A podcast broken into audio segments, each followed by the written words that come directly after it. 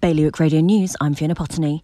Jersey's new Chief Minister has confirmed she wants to unpick key parts of the controversial OneGov reforms, and Sir Philip Bailhache is being eyed for a leading role in that work. Housing for key workers in Guernsey could be built on a green field in the grounds of the Princess Elizabeth Hospital after the states rejected an attempt to protect the land from development. Economists are reminding Jersey's government that there is not enough money set aside to help the island reach its net zero target, so ministers need to start thinking about what taxes and incentives they'll use to drive the plan forward. And Burhou Island was closed to visitors after two cases of bird flu were detected. For more on all these stories, visit bailiwickexpress.com. In weather, Jersey and Guernsey are facing their hottest days on record today, with temperatures expected to hit 38 degrees. High tide around 11 tonight. Bailiwick Radio News.